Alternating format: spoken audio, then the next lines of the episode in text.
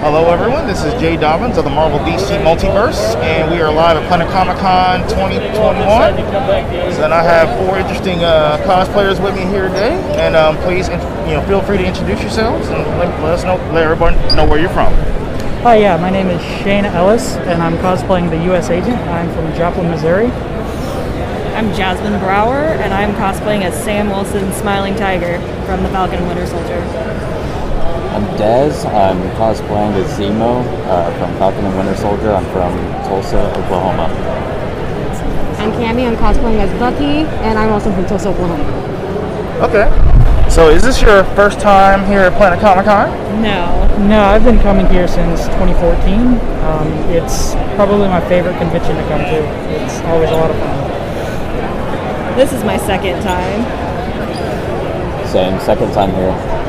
This is actually my first, my first time. Oh wow, we have a newbie today. That's that's amazing. That's amazing.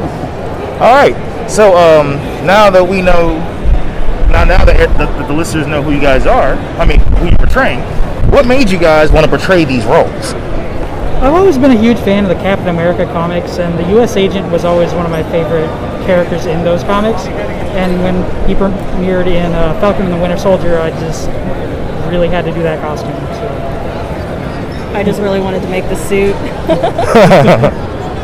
um, Zemo is probably one of the first villains, in my opinion, that uh, is just a regular, you know, human guy with, with pretty good intellect. And um, the the way he was portrayed in Falcon and Winter Soldier, they, they really did a good job of just anchoring that down. You know, he had a set goal and he just went for it and got it done.